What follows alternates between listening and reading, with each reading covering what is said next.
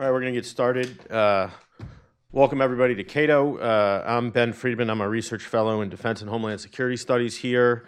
Uh, we're here today to discuss uh, Richard Gamble's book, In Search of the City on the Hill The Making and Unmaking of an American Myth, uh, which is here and uh, available for sale outside. Uh, Richard's book traces the city on a hill metaphor in uh, American politics or American religion and then politics. Uh, from uh, John Winthrop, the Puritan leader, uh, to today, when it, it, features in a lot of political rhetoric about American exceptionalism. And I think we'll get to talk a bit about American exceptionalism and how, how that concept, or how I, I, should say concepts, have evolved over time because really we're talking about competing American exceptionalisms and uh, competing ideas of American foreign policy. Uh, and uh, we have three speakers today who will each speak for uh, 10, uh, if I'm uh, tolerant, maybe 15 minutes uh, before we go to uh, Q&A. Uh, and and uh, I'll just introduce them in the order they'll speak. first, we have Richard Gamble, who has the Anna Margaret Ross Alexander Chair in History and Political Science, which somewhat confusingly is in the History Department at Hillsdale College. and besides his academic work, Richard writes, I think, regularly now for the American Conservative. Uh, then we have uh, to provide commentary uh, Walter McDougall, who's a professor of history and uh, the Alloy Ansin Professor of International Relations at the University of Pennsylvania. He is the author of a bunch of books, uh, most recently, Freedom Just Around the Corner, A New American History, 1585 through 1828. And before that, he wrote Promised Land, Crusader State. Uh, the American encounter with the world since 1776, which deals a lot with uh, changing the changing ideology of American foreign policy. Uh, and then finally, we have uh, Derek Leebaert, who's uh, a partner at the consulting firm MAP AG in Zurich. and when he's not doing that, he's writing top notch histories, most recently Magic and Mayhem The Delusions of American Foreign Policy from Korea to Afghanistan.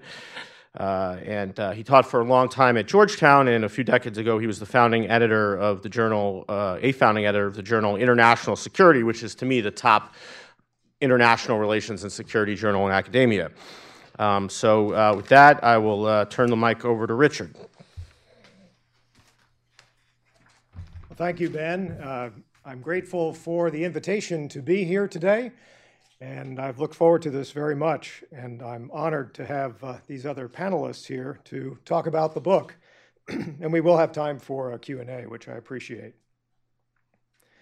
Historian David Herbert Donald published a classic essay in 1951 with the memorable title, Getting Right with Lincoln. The phrase getting right, once commonplace in American evangelicalism, might not be familiar any longer to modern audiences. At one time, it was used by revivalists as they called sinners and backsliders to repent, come down the aisle, and get right with Jesus. Donald's clever point was that Republican and Democratic politicians, from the moment they caught wind of the public's outpouring of grief over the president's death in 1865, rushed to align themselves and their policies with the martyr president, no matter how tenuous the connection. John Winthrop has endured a similar fate over the past half century, since the late Ted Sorensen used a few lines from his 1630 discourse, The Model of Christian Charity, to set the tone of John F. Kennedy's administration in January 1961. In this speech, delivered before the Massachusetts General Court a few weeks before the inauguration, the president elect claimed he was guided by the same aspiration as Winthrop's more than 300 years before to see government conduct itself as an exemplary city on a hill. By the time Ronald Reagan had finished remaking the metaphor into an emblem of his own wide ranging domestic and foreign policy agenda, politicians both left and right had lined up to get right with Winthrop and his hilltop city.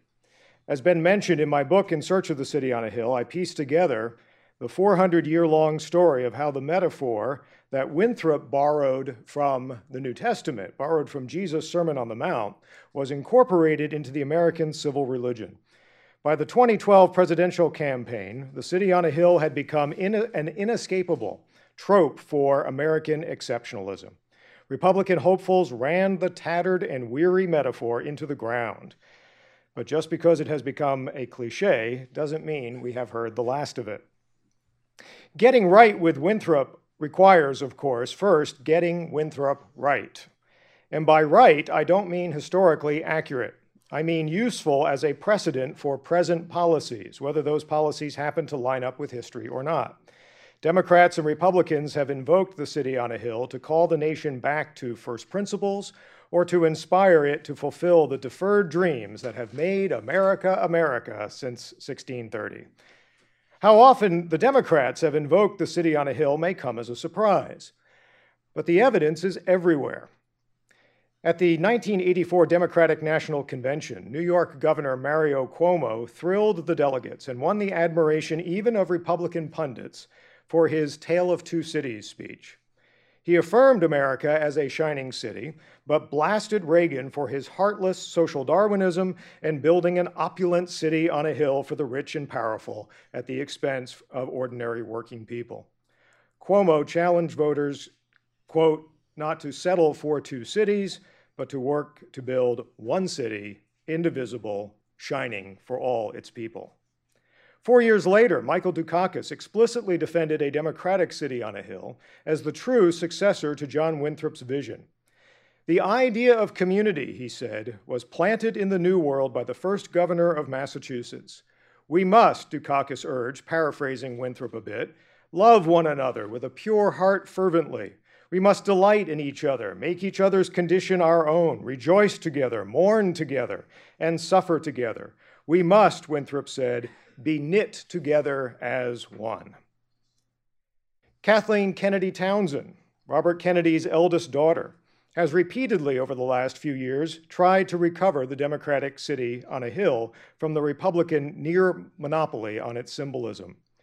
In a 2012 interview with George Stephanopoulos, the former Maryland lieutenant governor praised America's tradition of diligence, hard work, honor, truthfulness, and fair play as the, quote, civic faith that makes America exceptional, a shining city on a hill, end quote. This is not Ayn Rand's vision, version of individualism, she hastened to add. Quote, the vision of a city on a hill inspired both John Kennedy and Ronald Reagan. It wasn't an I on a hill, but a city with an inclusive, effective government and lots of different people working at many different jobs while caring for our parents, our children, and those too sick to care for themselves. Now, we don't have to wonder if Townsend had Winthrop and the Puritans in mind. Back in 2007, she praised these New World settlers for their extroverted commitment to social justice. They were, she said approvingly, like the Hebrew prophets condemning, quote, selfishness, greed, and neglect of the less fortunate. To make her case, she quoted the same part of the model of Christian charity that Michael Dukakis had used in 1988. We must delight in each other, make each other's condition our own, rejoice together, mourn together, labor, and suffer together. But this city is about more than domestic policy for Democrats. In an address at a 2005 conference at the University of St. Thomas Law School devoted to American exceptionalism, former Vice President Walter Mondale said, the idea of American exceptionalism runs through almost all of American history, probably beginning during the colonial days when John Winthrop famously told his flock in Boston Harbor that we shall be as a city upon a hill to act in covenant with God, a new Israel, to live nobly for his service. In, we thought of ourselves as different from other societies, new, innocent, and free from the old cynical world, committed to doing good.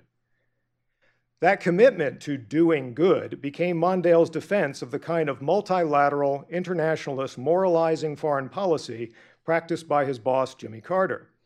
At the end of his talk, he urged the law students in Minneapolis to, quote, go out and help build and strengthen that indispensable, exceptional America, that city upon a hill that the world needs so desperately. The Republican vision of the city on a hill can hardly match the Democrats' version in its intensity, commitment to exceptionalism, and affirmation of the Puritan heritage. But the Republican metropolis has become the mo more, most familiar one because of Ronald Reagan's skill at appropriating Winthrop. At some point in the 50s or 60s, Reagan began collecting favorite quotations on 4x6 cards to use for public speaking. On one of these cards, he copied out just a few lines from Winthrop's model of Christian charity, beginning with the familiar words, We shall be as a city, and ending with the warning against becoming a story and a byword throughout the world. He never used another part of Winthrop's discourse.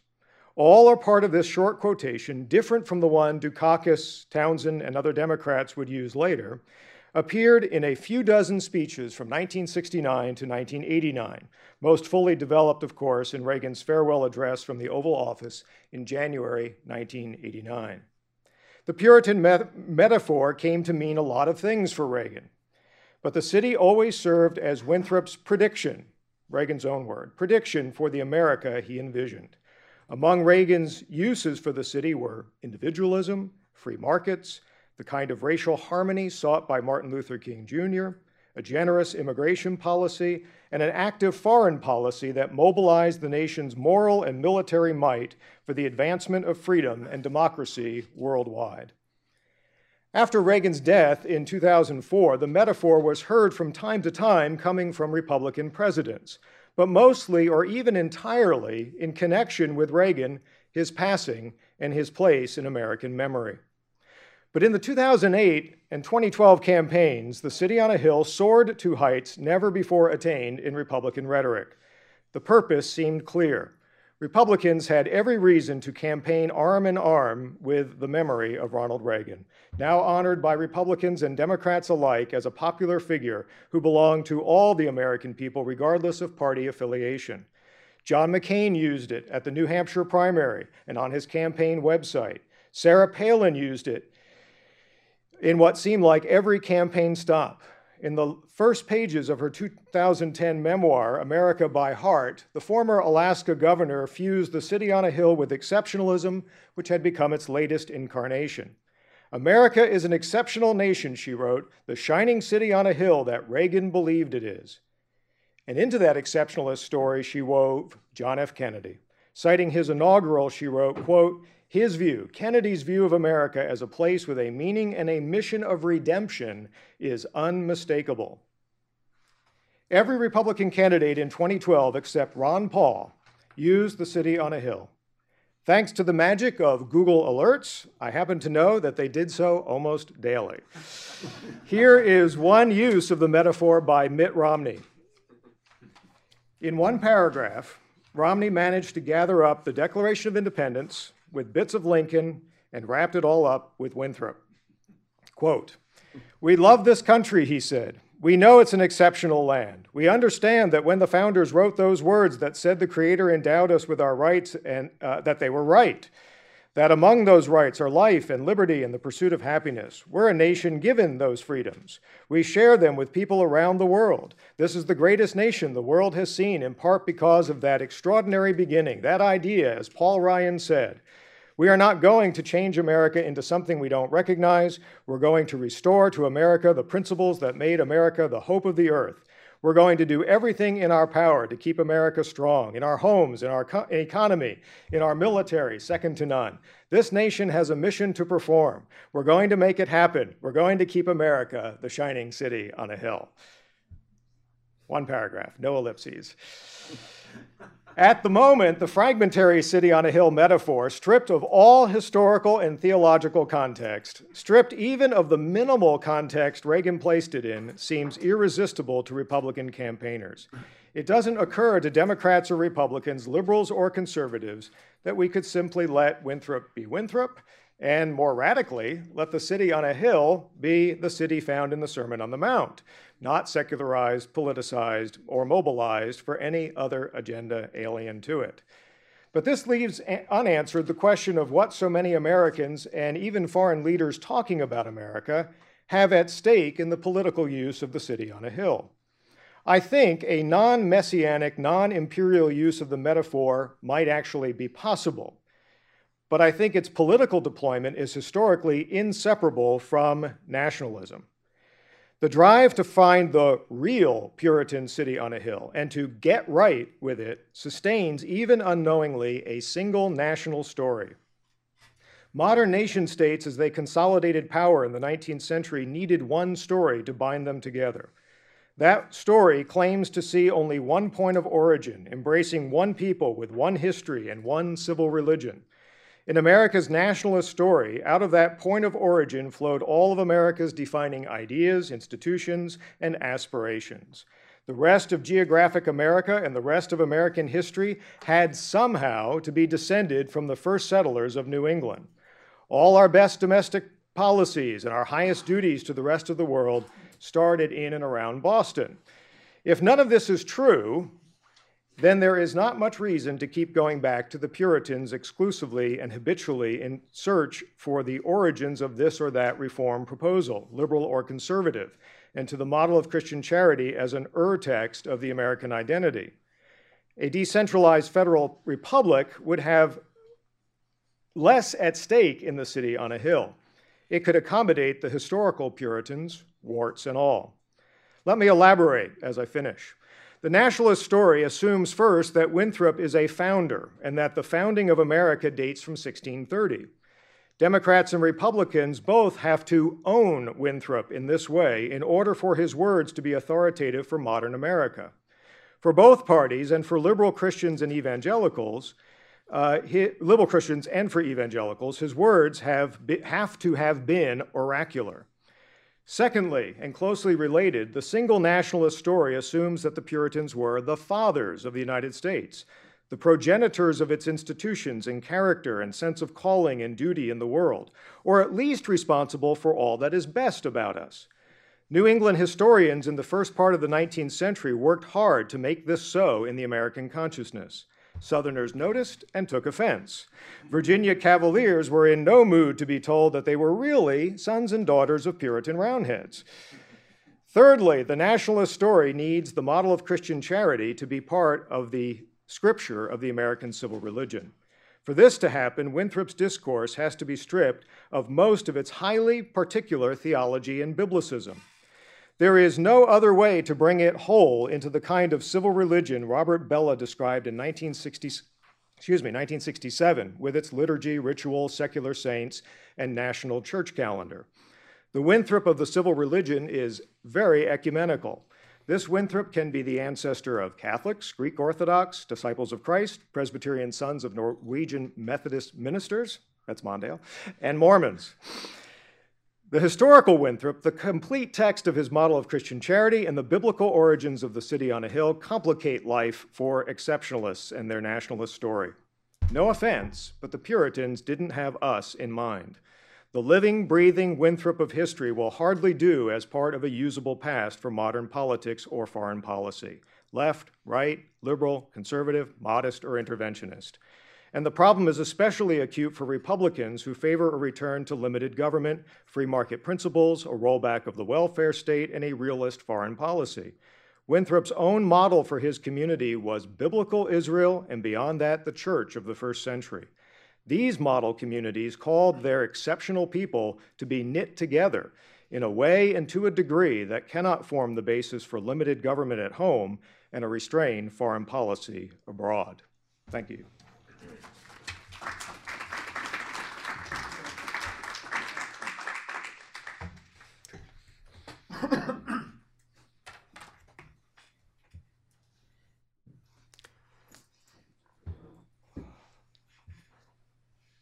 Richard Gamble has written a very important book.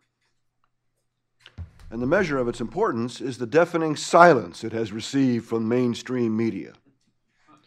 There's no review in the New York Times or the Wall Street Journal or any major journal not named the American Conservative, the American Spectator, or National Review. Moreover, the author of the American Spectator Review was a ringer a former Hillsdale College student of Professor Gamble, whereas the National Review's coverage consisted of an online interview that was polite but seemed to miss the point. Thus did the interviewer quote, without irony, a Fox News poll that asked the following question Since the earliest days of the country, many have called the United States a shining city on a hill meaning a country that all others want to be like. Do you think that is still the case today? There are at least three planted axioms there, all false, just like Fox News not to notice. Now, I take this to mean that the major media, controlled as they are by liberal internationalists and neoconservatives, found Richard's book inconvenient and decided to spike it. In neither of the major parties are the ideas of realists, libertarians, or Christians permissible, even those reflecting indisputable historical fact.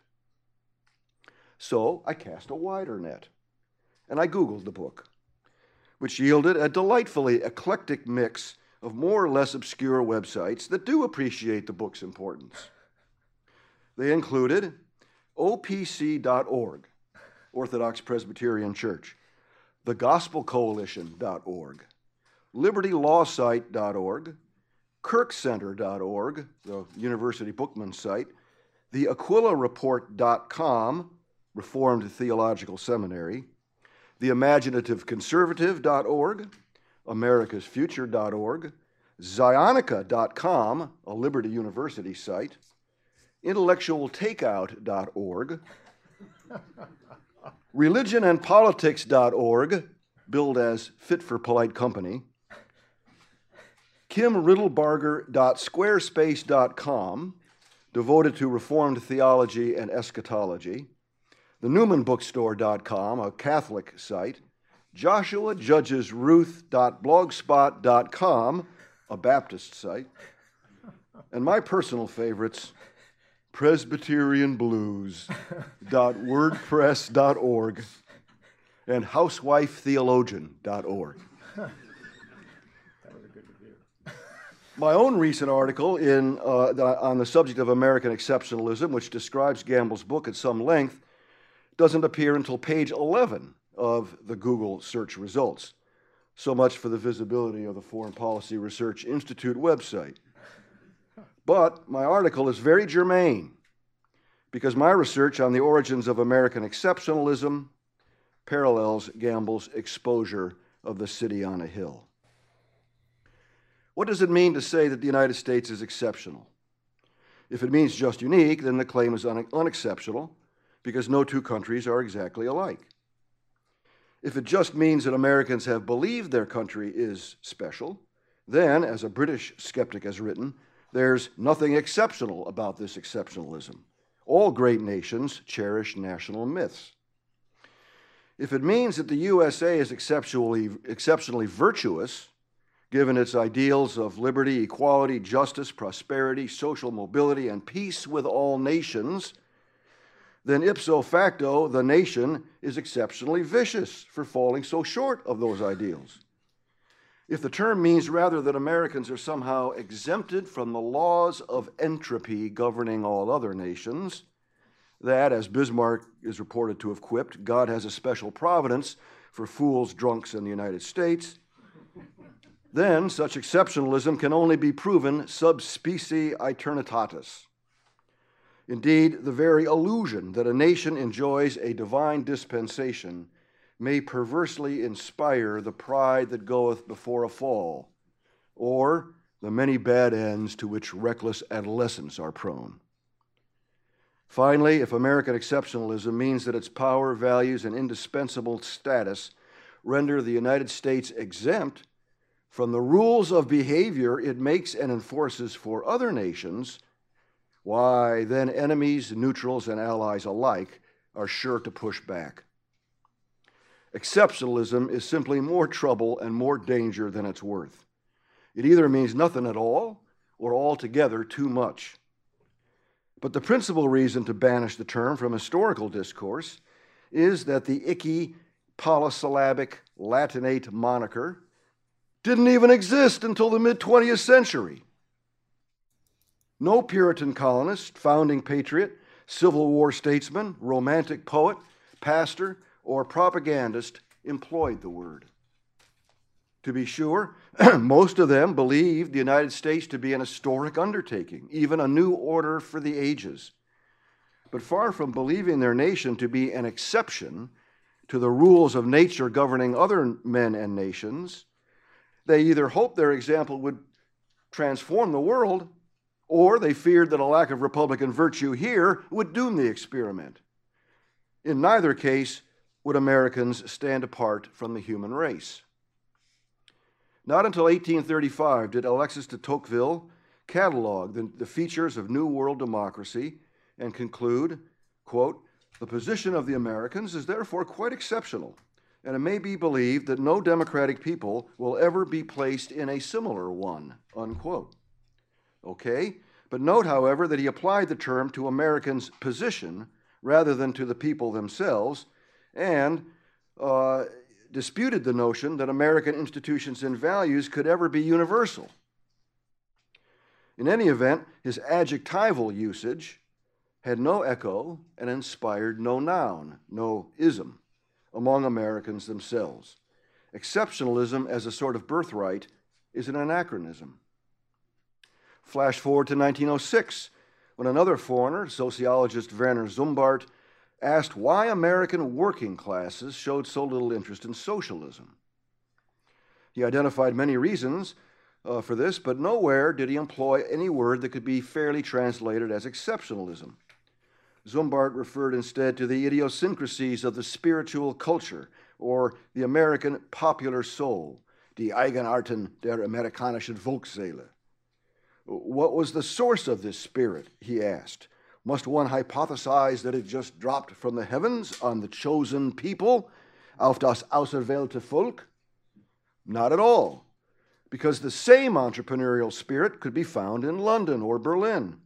It was just purer and more pervasive in the United States, thanks to such factors as the Protestant ethic, democratic consensus, two party system, high standard of living, social mobility, and the safety valve of an open frontier. For Werner Sombart, Americans occupied an extreme on the sociological spectrum, but were not exceptional, not off the charts. The real origins of the notion uh, of an exceptional United States lurk in the recondite disputations of the two greatest transnational movements of the early 20th century the Roman Catholic Church and the Communist International. Both had reason to fear that Americans might be immune to their presumptively universal appeals. Really, ever since 1784, when Bishop John Carroll set up the first Catholic diocese in the U.S., the Vatican displayed confusion about how to grow a doctrinal, hierarchical church in a mostly Protestant land that enjoyed religious freedom and material plenty. A century later, the big immigration wave of the 1890s, the Vatican displayed confusion. Oh, sorry, uh, the European prelates uh, grew alarmed about reports from American bishops about the erosion of doctrine and obedience among Catholic immigrants and their children. So, Pope Leo, the 18, uh, Leo XIII issued an encyclical in 1899, Testem Benevolentiae Nostrae, which condemned the heresy of Americanism, a name, I noticed to my amusement, uh, the encyclical says, uh, to which there is no reason to take exception. it, attributed, it attributed Americanism to the nation's revolutionary Anglo Saxon origins, its individualism, liberalism, egalitarianism, and separation of church and state. Finally, in the 1920s, American communist leader Jay Lovestone rendered a diagnosis of American society that echoed those of Sombart and the Vatican.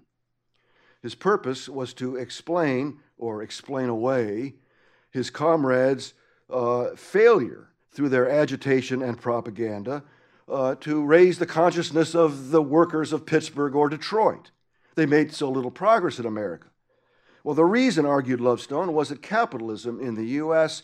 was so exceptionally productive and stable that it was hard to raise the consciousness of the proletariat. Hence, the revolution would take longer to develop here than in other countries. Joseph Stalin wasn't having it. He anathematized this theory as a form of deviationism. Well, then Wall Street promptly crashed, and the American Communist Party officially coined the term at its 1930 Congress in the form of an obituary. Quote, the storm of the economic crisis in the United States blew down the house of cards of American exceptionalism. Unquote. How then did the term become a fetish? It remained in currency among leftist intellectuals throughout the 1930s when the Great Depression failed to radicalize Americans, and the 1940s when World War II propelled the U.S. to global dominance. Then the Cold War broke out, at which point it was probably just a matter of time before someone turned the Stalinist term of derision into a patriotic badge of honor and stamped it on the whole of American history. That someone was Max Lerner, a former editor of The Nation, turned Cold War liberal, and the author of the thousand page America as a Civilization of 1957.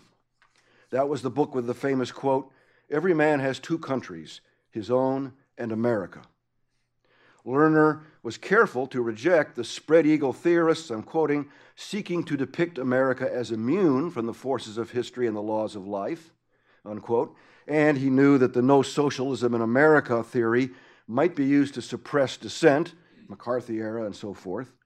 Still, he concluded, quote, these distortions should not blind us to the valid elements in the theory of exceptionalism. America represents the naked embodiment of the most dynamic elements of modern Western history, unquote.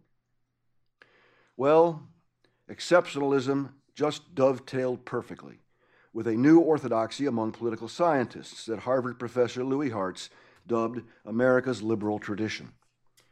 Born free of an aristocracy and a national church, Americans had no need for Europe's ideological radicalism, or for that matter, anti ideological conservatism. Historians, such as Daniel Boorstin, soon to be Librarian of Congress, followed Perry Miller in tracing uh, uh, this exceptionalism back to the Puritans. And they inspired a generation of textbooks which spread it throughout the, the land. Sociologists, such as Seymour Martin Lipset, put the concept to good use as a heuristic device. Most of all, the idea of an America set apart by providence and endowed with a special mission to redeem the whole human race dovetailed perfectly with the need to mobilize Americans for a holy war against godless communism. Those were the years those were the years when Truman and Eisenhower assiduously courted ecumenical religious support for the Cold War, both at home and abroad. Those were the years when the United States both recognized Israel and courted Muslims, bankrolled Christian Democrats in Europe, and established diplomatic relations with the Vatican. Those were the years when the Judeo Christian tradition became a civilizational motto, and the White House encouraged former communist Will Herberg to codify the civil faith in Protestant, Catholic, Jew uh, a, an essay in, in religious, an American religious sociology, 1955. Those were the years when Under God was added to the Pledge of Allegiance and the National Prayer Breakfast was established. Those were the years when Eisenhower said, Our form of government has no sense unless it is founded in a deeply felt religious faith, and I don't care what it is. Unquote. Those were the years when political rhetoric became steeped in what sociologist Robert Bellah called God Talk. And the first Roman Catholic president, John F. Kennedy, played the role of civic high priest better than anyone prior to Ronald Reagan. If the term was of Cold War vintage, how come computerized word searches show that references to American exceptionalism exploded, literally from hundreds to tens of thousands, only after the Cold War was over? My historian's instinct tells me the question itself is the answer. The Cold War was over. Globalization and multiculturalism were the new trends, and American identity was being challenged as never before. What made exceptionalist rhetoric ubiquitous was the fact that it was now contested and therefore deployed by almost all sides in the culture wars of the 1990s, the foreign wars of the 2000s, and now the political wars of the 2010s.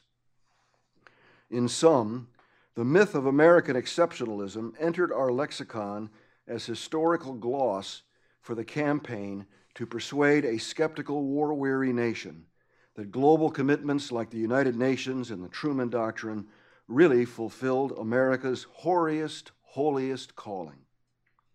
Exceptionalism was not an archetype of the Promised Land, but an artifact of the Crusader state. Richard Gamble told that National Review interviewer that we're in desperate need of a new metaphor. His book concludes with the observation that instead of arguing best how to frame the American mission of, uh, in terms of the city on a hill, i.e., should we choose the liberal internationalist uh, or the neocon version, we ought instead to have a debate, quote, between exceptionalists of all sorts on one side and skeptics on the other. That is, between those who believe the U.S. is somehow exempt from human finitude, the lust for domination, and the limits of resources and power, and those who do not. Because exceptionalism has tangled up within it the problem of civil religion. Unquote. Gamble is utterly right which is precisely why no such debate will occur in the larger public square. Civil religion owns the right and the left, as Obama's second inaugural ceremony amply, amply proved. Civil religion is simply voracious, and civil religion serves a jealous God. Thank you. Thank you.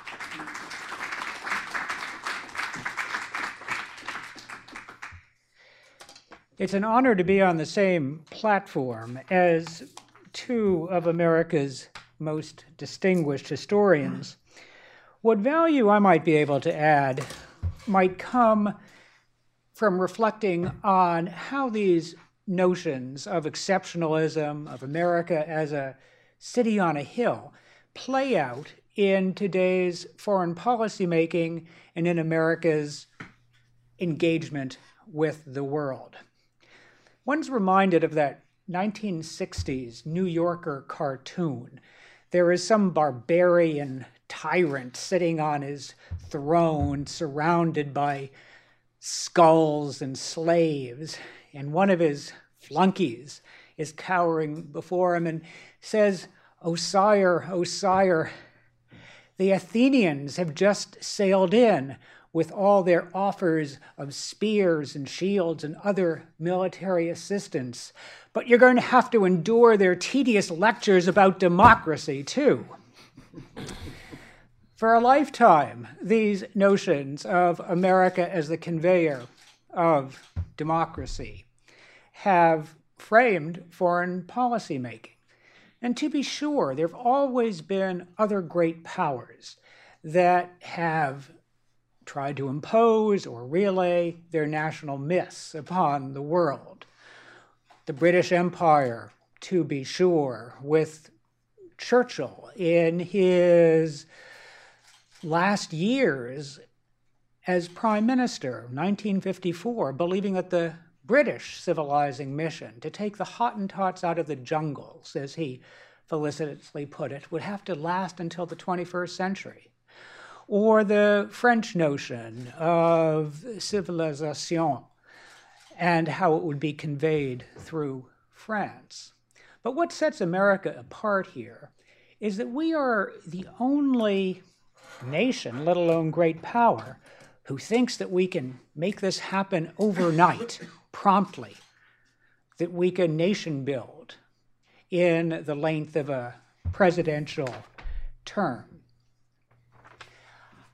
How does it manifest itself as we look at particular policies? If one spends time, as I've been able, privileged to do, with U.S. Special Forces, one encounters Green Berets and the Green Beret notion of to liberate the oppressed, the oppresso liber. This is a concept that is truly believed by young lieutenant colonels, that they will indeed liberate the press, the oppressed, and that they are on such a civilizing mission. One might be able to understand it among such enthusiasts, but why does so much of the rest of the country tend to buy into this? This notion of conveying the American experience so easily, so overnight. Part of it may have been due to the first post World War II deep engagement with the world in the Marshall Plan. Surely the redemption of Japan and of Germany are superb examples of how America can embrace and redeem even the worst of global actors. And ever since, of course, we've spoken about a Marshall Plan for Iraq, a Marshall Plan for South Vietnam, a Marshall Plan, you name it, for Haiti, not looking at the distinctions. We can see this notion of American idealism being misinterpreted, our efficacy in conveying our ideals, perhaps by the very success with which we have conveyed popular culture to the world.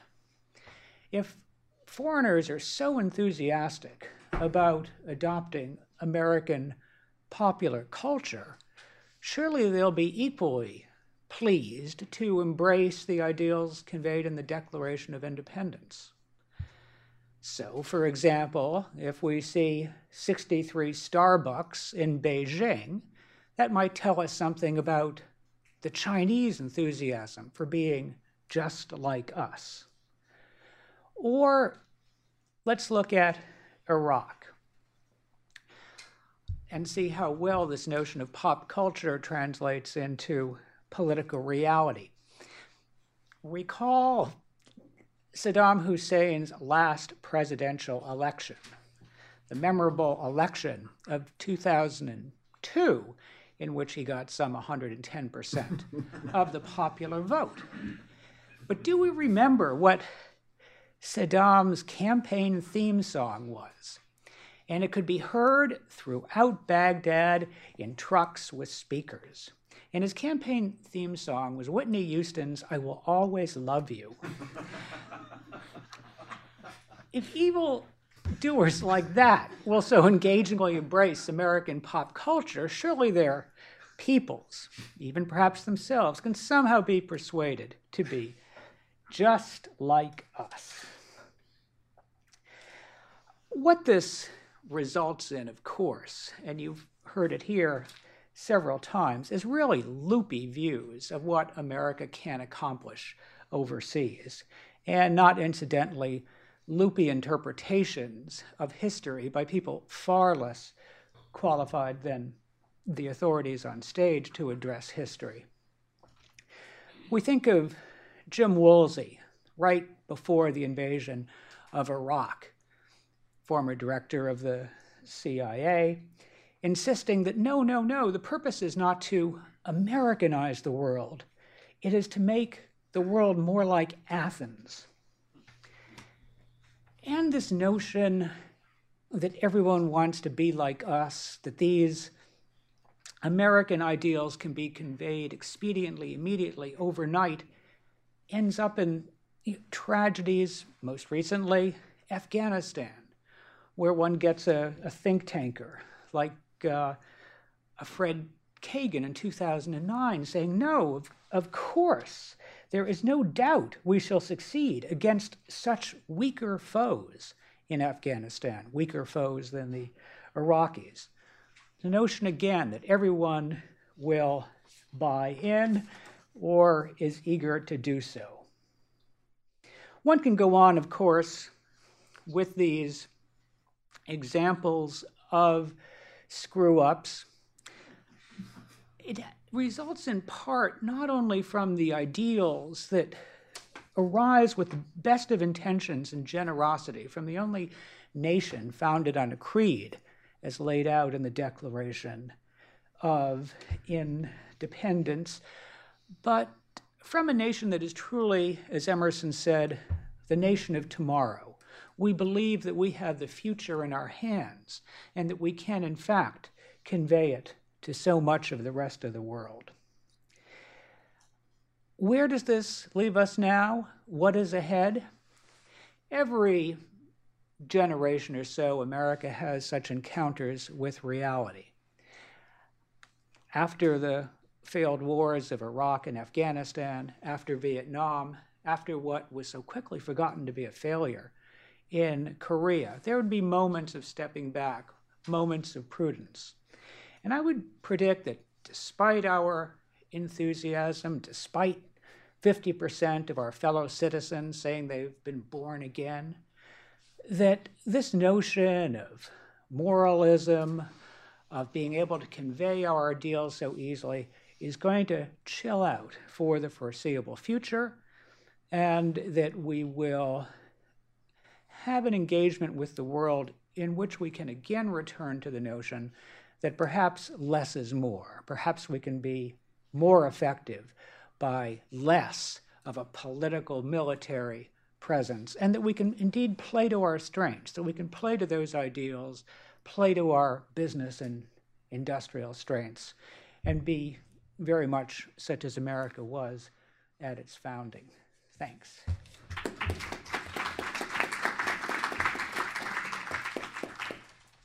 All right, um, before we go to uh, audience questions, I just want to um, uh, use my prerogative as, as moderator and ask uh, one uh, question uh, for Richard and uh, one for the group. the first is um, you suggest that there, maybe not that there is, but there at least ought to be a schism between the modern conservative, neoconservative right, I guess you could call it, and at least some set of um, religious conservatives, or whether or not they're conservative, uh, Americans who uh, are upset uh, by uh, the use of city on a hill and, and other uh, biblical language in, as sort of a tool of the state. Um, so I, am just wondering uh, to what extent that schism actually exists, if it's something that's going away or if it's something that's um, growing. All right, should I stay here? or- Yeah, sure. Okay. Uh, Tug on me if I go too long in my answer. Uh, This Okay. is something of critical concern for me. And I'll, I'll start with, with a story from 2002. And some of you have heard me tell this. But uh, when George Bush gave his speech out in front of the Statue of Liberty on the first anniversary of 9 11, very short address. You can see the YouTube video of it, about eight minutes. At the end of that speech, he said that the light has shined in darkness and the darkness has not overcome it, referring to America, American power and ideals. And that's a quotation from John 1 5. I was so angry uh, as a Christian. Uh, I don't remember what I yelled at the television that night. And then the next day, I naively, uh, eagerly went on to the internet to find out just what this had stirred up uh, in the American culture. Uh, went looking for the outrage and found nothing. I found one left wing theologian at Duke University who complained about this appropriation of the Gospel of John. And if you pause for a moment to think, if you're familiar with the opening of the Gospel of John, uh, it is the uh, very poetic uh, description of the incarnate Christ as the Word. Uh, it is one of the most cherished parts of the New Testament in talking about uh, Christ and the divinity of Christ and the mission of Christ, the incarnate Word. And to simply lift that and transpose it uh, into a political context was was just outrageous to me. Uh, and then his speechwriter uh, Gerson, in a book like Heroic Conservatism, would try to put all of our concerns uh, to rest. This is really a very good thing to be doing, uh, to, to be reusing the Bible in this way, and nobody should be upset about it. So that that's really was a was a moment that focused my own thinking that there really was something at stake here. And my concern was that uh, political theology in America, studies of, uh, the study of political theology in America and of civil religion, was too heavily dominated by the left, by the academic left. And generally, that's in the mood of need to expose religion and how dangerous it is to politics. And I, I felt that there were so few uh, on the right.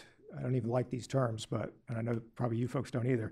Uh, but uh, there were no conservatives or, or traditionalists or conservative Christians who, it seemed to me, could make a much stronger case against this kind of mixing uh, and appropriation.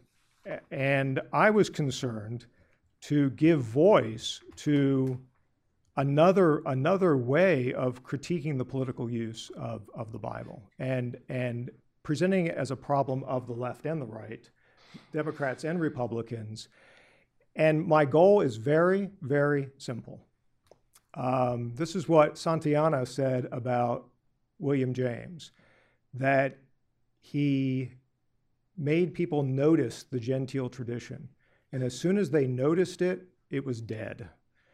So I, that's not how quite how big my ambition is. I'm not, I hope I'm not that vain, but I do think that by enabling, equipping people to to notice something like City on a Hill or notice John 1:5 being used in a political speech, if you notice it, you'll think about it. If you think about it, you might hesitate before using it, and you might hesitate before feeling good about it that America must be in better shape now because our leaders just quoted from the Bible. Uh, that kind of naive uh, complacency, uh, self deception is the kind of thing I'm, I'm trying to expose. Okay. And uh, question for the group is um, the idea came up, I think, that the, the use uh, in, in modern politics of, uh, or the, the sort of reuse of, of the city on a hill metaphor across our history and generally the change in American exceptionalism or the creation of American exceptionalism uh, in, in a form quite different than um, what early Americans thought of as, as what made their this country exceptional, whether or not they called it exceptionalism, that those uh, changes were useful for uh, the needs of uh, American foreign policy, that uh, we uh, our power position uh, in the world uh, changed radically uh, in the course of our history, and uh, that, uh, I think it was suggested by uh, all of you in a sense, that that required some new ideas. So I'm just sort of wondering to what extent our ideas about foreign policy and even more broadly the sort of isms that we use to explain what we're up to are PR for uh, policies that are caused by something else, whether it's you know the requirements of international politics or uh, our wealth or uh, some other force. Anybody who wants to start? Well, that's an excellent question. It's one I've struggled with my whole career, and I will probably die struggling with it. Uh, it's a problem of agency.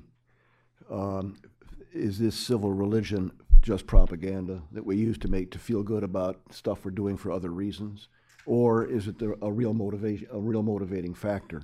Whatever other motives there may be, that, that this that this uh, messianic um, impulse is genuine uh, for many many Americans, and perhaps for a few leaders like Woodrow Wilson or George W. Bush and so forth. Uh, there's no historians have no epistemology. That's the dirty little secret of our profession. and we will never we'll never solve this. We'll never uh, come to a, uh, an agreed upon answer. We'll just argue about it forever and try to and try to uh, unmask falsehood. In other words, we're not going to find the truth with a capital T, but we can through our methodology expose falsehood. And there's been a lot of there's been a lot of falsehood out there recently. Um, I would, uh, I'd have to take it on a case by case basis. When, uh, when someone, when, when a president or an administration is pursuing a foreign policy that at the time to, uh, to uh, uh, keen minded people or in retrospect to everybody was stupid and didn't work, that they, what were they thinking? Well, maybe they were thinking in religious terms. Maybe they were thinking in messianic terms. Maybe they saw, you know, delu- had delusions. Uh, uh, if, on the other hand, we can look back and we can say, you know what, Um, I can, you know, there, there were some pretty hard-headed reasons for doing that, and this rhetoric is probably just gloss. Well, that may very well be true. So I would say, "Ye shall know them by their fruits," if I can quote the Bible, uh, and, and and analyze it that way. Someone like Senator Albert, Beveridge, uh, who was a um, Republican progressive from Indiana, um, and a uh, was a number one drum beater, the number one evangelist for uh, an American crusading American foreign policy around the turn of the century. McKinley went into the Spanish-American War. Teddy Roosevelt was all in favor of expansion, uh, and there were a bunch of imperialists out there. But but Beveridge was the one who really sold it, sold it to the to the masses, to the to the to the. Uh, he, he made his first great speech at the at the um, uh, at the Indiana State Republican Convention in 1898. Kick off the convention and, se- kick off the campaign in September of 1898. Um, and, uh, and he basically said, God has raised us to great power, not to hide our lamp under a bushel, but to do great things in the world, to raise up other people. People say, well, but what right do we have to govern the Filipinos or the Cubans or the Puerto Ricans? Why? We govern the Indians without their consent. We govern our children without their consent, and so forth. And he goes on with a lot of white man's burden stuff. But he's extremely sincere. Now, was he just a salesman? Uh, or what, was he a true believer, but was used, you might say, or sort of pushed out there to sell it to the people by the real architects of American foreign policy, who had some good, sound reasons for being imperialist at the time? Uh, I don't know, but that's an excellent question. Let me jump in here because it indeed is an excellent question. To be sure, there are hard. Yeah. To be sure, there are hard-headed reasons for various lamentable engagements on which we have embarked. One thinks of Vietnam. There were some extremely good reasons to intervene in Vietnam. South Vietnam was an ally, it was a member of the United Nations, it was one of the most solvent borrowers from the World Bank. Why should we let it be steamrolled over by another distinct state as it presented itself? Deploying the worst forms of terror. So there were excellent reasons to go into Vietnam as arguably there were solid reasons to go into Iraq and uh, Afghanistan, to be sure. But what fascinates is why do we always think it's going to be easy? Why do we think we can do it overnight? And that's where you get these notions of everybody wanting to be like us and wouldn't we all prefer to live in Los Angeles? Mm-hmm. These notions that we can quickly transform and convey the American ideals. And that, in many ways, set us apart.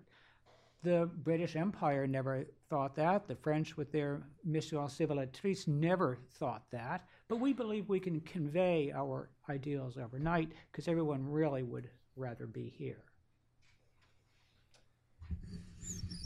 Mention of Vietnam uh, made me think immediately of Lyndon Johnson's, Johns Hopkins speech in 65, I think, um, about, about victory in, in Vietnam. It's a very painful speech to read uh, or, uh, uh, with all the irony, unintended irony in it. Uh, but one of the most bizarre moments in the American civil religion happens in that speech. Near the end, he quoted from Deuteronomy 30, just happens to be the same section that John Winthrop quoted from at the end of the model of Christian charity. I don't know if Johnson had any idea that that was the case. But he said, perhaps it is true, what, what we are witnessing in our time in Vietnam is, is the fulfillment of the prophecy uh, given so many thousands of years ago. Uh, and he starts reading from Deuteronomy 30 about choosing life um, it's it's a stunning moment, and you have to ask the kind of question you're asking, Ben. You you you, and as my students always want to know, is he serious? Uh, and I always have to nuance the thing, we have to think about this carefully. But inside, I'm saying, is he serious? uh, so you, it is very difficult for a historian to sort out, no matter what our instincts tell us, our gut feelings are, uh, with operating within uh, with the tools of our discipline, it is very hard for us to say what is what is the real motivation here. We can't look into anyone's heart, and we can think about purposes. We can watch the consequences, as others have said. And I, I don't know uh, if you know, should we take. Is it true that American civil religion is being cynically manipulated in the way somebody like Polybius said? Uh, the Romans were cynically manipulating, invented uh, their religion because it keeps the, the masses obedient.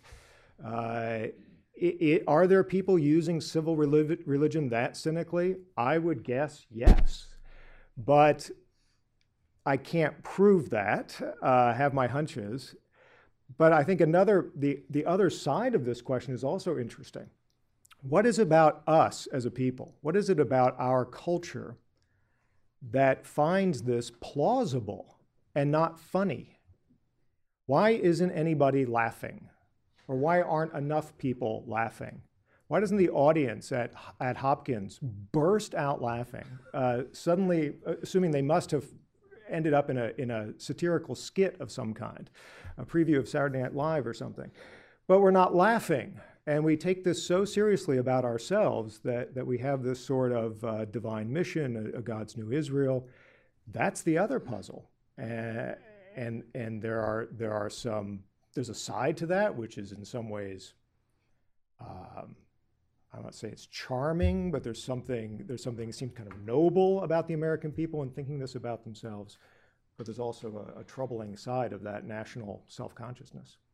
Okay. Um, well, I, I, guess sort of every political ideology is, is, in some sense, an agent of some political purpose, even if that purpose is sort of buried in the murk yeah. of the historical past. Um, I'll uh, take questions. Um, uh, wait to be called on, uh, and uh, please make the question a question, not a speech, and uh, announce your uh, name and affiliation. We'll start in the back.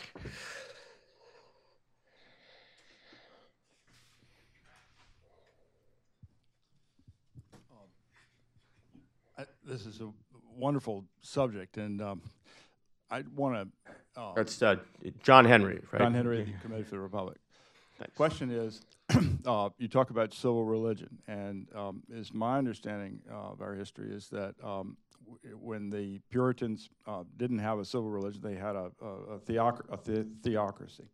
And in Virginia, uh, you know, Baptists weren't um, um, were discriminated against, and it was the Church of England until the American Revolution. So, those things that are Caesar are Caesar, and those things the Lord, the Lord was not practiced. And so, when the American Revolution came, we um, we had separation of church and state.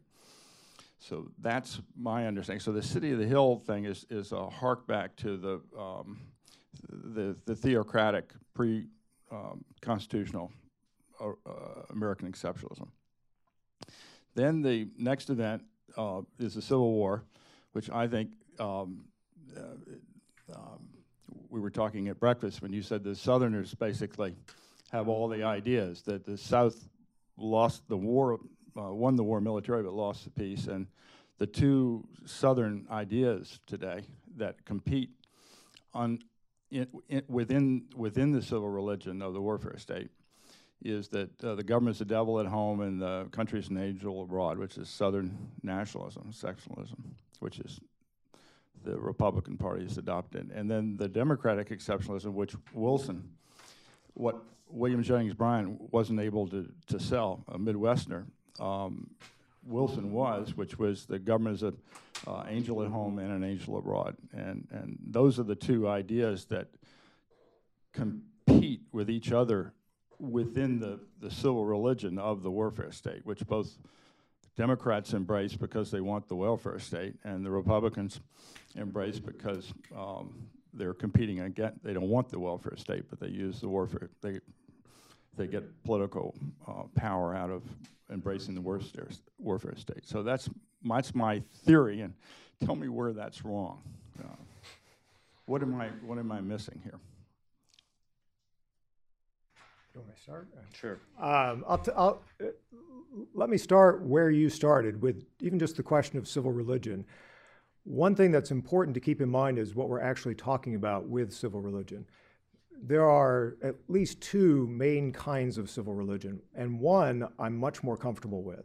There is a civil religion that simply uh, reflects uh, an, an honor and a devotion to uh, documents, people, events, principles that define us. And there's a certain um, honor paid to them uh, to uh, protect them, pass them on to future generations, and that can be elevated to a kind of civic religion. We have certain it's, it, it's a certain set of set of principles and documents and events that we're that we're dedicated to. That's that's a much tamer thing, and I think there was certainly there was that kind of civil religion way back. There was there was the Anglo-American version of that, as as the Americans talked about how proud they were to be part of the British Empire uh, in the 1750s and 60s, and then there's an American version of that. Uh, I'm more concerned about the uh, a, a, more dangerous kind of civil religion, which actually is the transposition of, and it's a romantic nationalism, is what it really is. It's the transposition of sacred identity, uh, in this case, of, of a redemptive Christian identity, kind of thing Eric Voegelin wrote about. And it gets transposed into the, into, uh, into the nation state. And the nation state becomes a sacred object uh, it becomes a messianic object. And, and that's, that's the critical transition. Some of that's back there in the 17 in the 1890s with Beveridge. You can't make up Beveridge. Uh, you cannot make up what that man says uh, about about the U.S. So that's that's one thing I'd say. There's yes, there's a civil religion almost end to end in American history, but it's of one kind, and that's a safer uh, more normal kind of civil religion. But then there's this uh, really potent uh, appropriation of actual religion into the into the nation state. Well, oh, I would I would simply agree. Um, the uh, if, if, if civil religion if American civil religion was healthy in the 19th century, it was healthy because it was a little bit humble. In other words, we recognize that our nation has a special relationship with God. We're not, we're not sectarian about it. We all have our own private faiths, but we all sort of can agree that God has looked over this country and watched over it, and it's amazing that we're here. Just miraculous, providential. Um, and, uh, and because of our uh, subordination, you might say, to God, we pay obeisance to God. Uh, and that means that the civil religion has at least the potential to perform a prophetic role, not just a priestly role, not, a, not just a priestly function, making us all feel good week to week, uh, but a prophetic role where it can stand by and say, now, wait a minute, you admit that you, your nation is under God. Are you living up to God's laws? Are you really pleasing God or not? That's the prophetic function uh, that civil religion could, can play. Um, and that's, I think, what the presidents are all trying to invoke. Franklin Roosevelt was very good at this, you know, uh, money changers in the temple and all this kind of thing. Um, uh, but unfortunately, uh, the, this, the, this healthy form of civil religion can spill over, particularly as the nation becomes more and more powerful, can spill over into a kind of an arrogance where we sort of kick God off his throne and begin slyly to worship ourselves or our power or our, our, our state. Uh, and, um, and the, the question uh, angels abroad, uh, uh, angels at home, uh, uh, federal government's a, a, devil at home, but an angel abroad. that's a, that is a, a debased, politicized version of this, of this debate um, that is grotesquely oversimplified. And if you look at it from God's point of view, if you will, sub specie aeternitatis, how we're supposed to treat our fellow man, all of these political issues just become, uh, we should be ashamed of ourselves. Yes, sir. Uh, Bob Shadler, thank you very much for uh, a superb panel. Um, and just on the last comment, it's, it's kind of whether when we said under God, we really meant the right arm of God here on earth. And so being under or a, an adjunct is uh, interesting. I wanted to, to bring up another dimension of religion, certainly the Christian religion. Uh, one is uh, the idea of success and failure.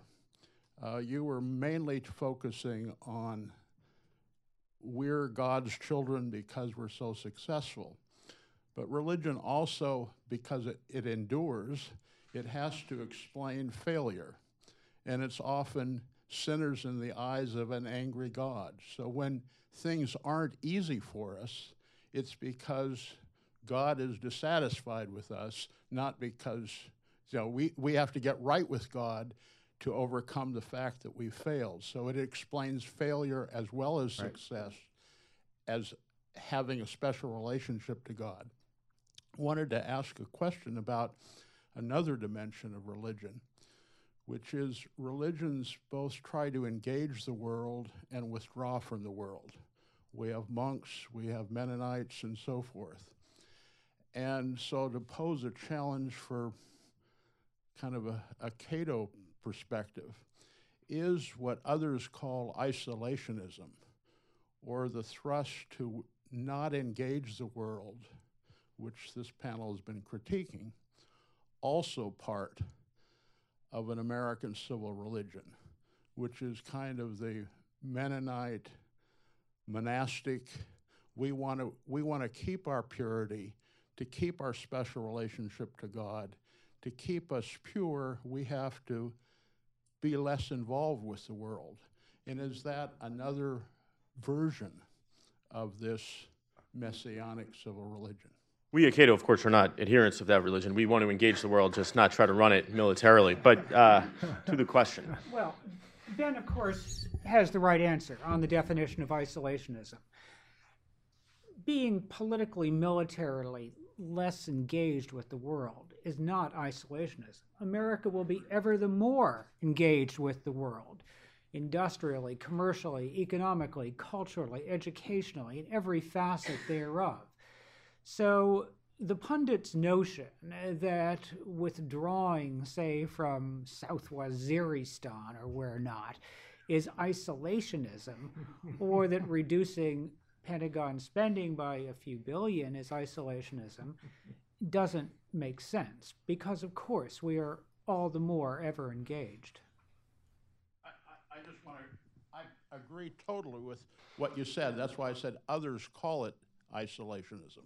It, it's, uh, I think, a canard. Oh no, Bob. But- I, I, but- I know. Of course, you're you're more subtle than that. But it was I had in mind particularly Wall Street Journal editorials that speak so cavalierly of isolationism, as if there was the slightest sense that America would somehow roll up and come home. I, I just, uh, uh, s- I, s- since I so totally agree with what, everything you said, I just want to get to the point of whether, and monks and, and the Amish also engage the world, so I'm not even slapping them. I'm just asking whether that mode that we too endorse of engaging culturally and economically and, and travel and so forth, but the idea that we want to keep a certain reserve, a certain distance to keep our purity, does that, even that, have a religious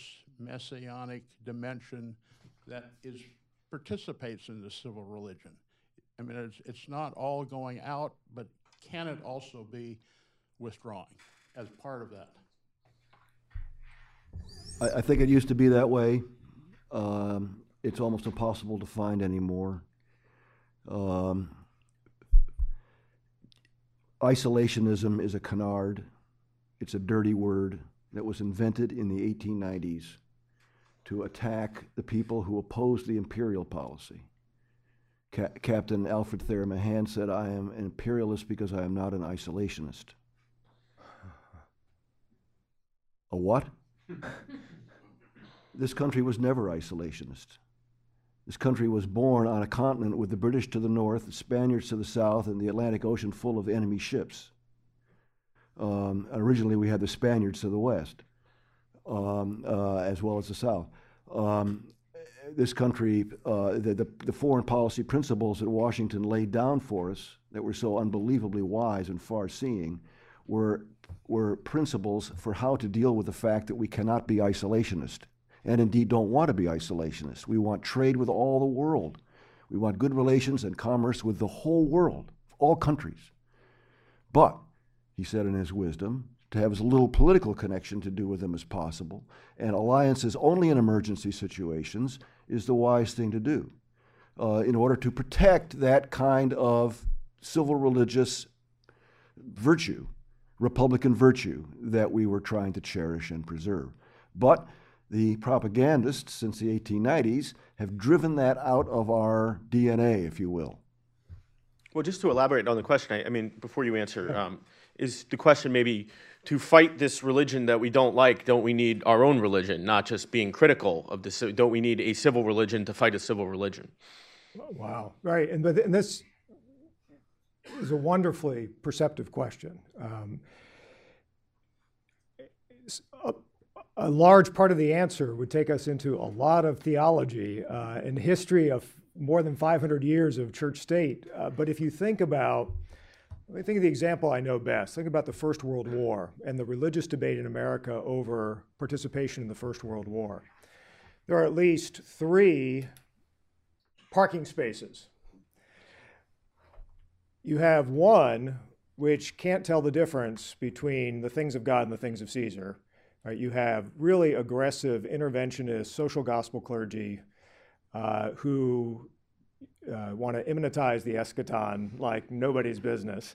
right? So they're behind Wilson, and we're gonna we're gonna bring and through the agency of the League of Nations, uh, you know, we're, we're gonna bring heaven on earth. That's one very serious confusion, which leads to one kind of civil religion, and that's and with implications for both domestic and foreign policy. All the way over on the other end, there is a uh, Anabaptist or neo Anabaptist, and that's where some of the best critique is coming on a certain kind of civil religion. But I think your question gets at exactly what can be a problem over here. This so radically separates uh, God and Caesar, uh, church and state, uh, religion and life. It so radically tears them apart that it sees the ordinary political and economic realm, uh, uh, market systems and all this stuff, it sees it as inherently corrupt, tainted. Uh, this is part of this fallen world. It's the realm of the devil. So you end up with this instead of it's all one, it's all either God or the devil.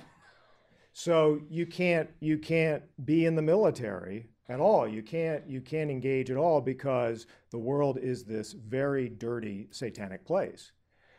And what gets lost in all of that is the, the, the sanity in between there, which allows the things of Caesar to be the things of Caesar, just ordinary world, which has its own problems and challenges and needs its own kinds of, of policies and foreign policy. And, but you can tell the difference. And you don't, you don't confuse that with the things of God. You can tell the difference. And you don't expect your uh, priest or minister or rabbi to be uh, politicizing in the pulpit, and you don't expect your president to be sermonizing over here. What? That's an option. That, that's a viable option. Uh, in the back with the glasses. And we'll go to David. Uh, hi, thanks for taking my question. My name is Nicholas Warnick. I'm a May 2012 graduate of Vanderbilt Law School and a full time job seeker. um, my question is this When I was in law school, I did some scholarly work on Islamic law and universal human rights. And so, my question for the panel is Do you think the, the perceived or real threat of a cohesive Islamic political state will galvanize this American civic religion in much the same way that the threat of international communism did? um, in the mid part of the century. Wow. And if so, what would what what features do you think this American uh, civil religion will take on to kind of uh, oppose that. Who wants to? But wouldn't that assume wouldn't that assume that the notion of a caliphate is remotely realistic? That's yes, yes, yes. But you know, somehow Senegal and Indonesia and Pakistan will all combine together. When I hear such arguments made, they nearly exclusively come from uncritical enthusiasts of U.S. support for Israel people who don't see Israel, say, as a moral and a strategic liability of the United States. So that notion might be more of a smokescreen than anything anyone can truly subscribe to. It can be a convenient debating point because, as you know from your studies, if you drill down the notion of a caliphate, let alone an aggressive one that wants to swallow up America, is somewhat far fetched. Uh, David. Hi, I'm David Boaz with Cato. I want to go back to the city on a hill metaphor. I was struck when you said all the Republican candidates except Ron Paul use this metaphor because what sets Ron Paul apart? Well, it's his non interventionist foreign policy. And I would think, and, and, and maybe you touched on this and I missed it, but I would think that the city on a hill metaphor ought to involve self improvement, perfecting ourselves as a beacon to the world, but not going out into the world actively to do anything. We are a city on a hill. What are we doing down in the, the valley of despond? Thank you, David, because now I get to talk about a paragraph I removed from my from my presentation. we did not set this up. Um, I I'm I'm sympathetic, but only so far uh, with with that approach. There there is a, a there, there are a number of people. I was just recently reading a blog by uh, a historian at Wheaton College. There are those very conscientiously trying to sustain an understanding of City on a Hill and Winthrop and the Puritans that would lead to more uh, modesty, humility, in some ways, the way Walter was speaking, uh, a self awareness and awareness of divine judgment impending over us, and that it would actually slow you down uh, and connect with a more authentic Puritan understanding of America as a refuge and not as um, an early version of international communism, the way Perry Miller wrote about it.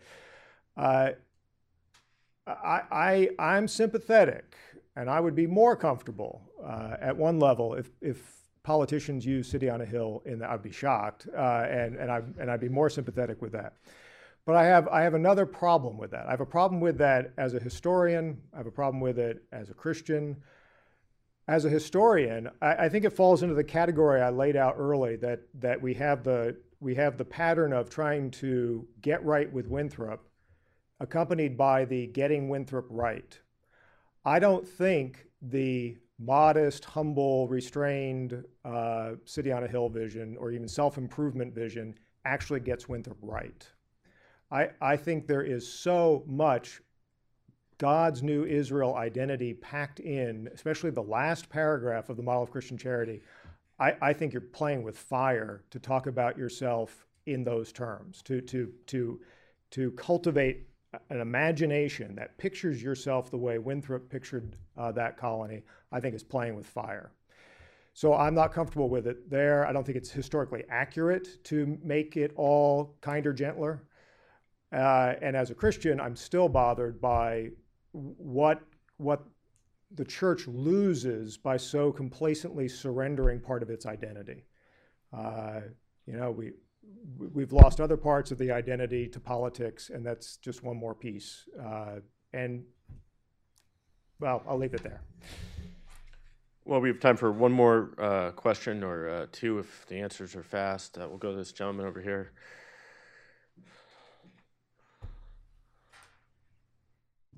Hi, my name is James Hoppenfeld. Oops.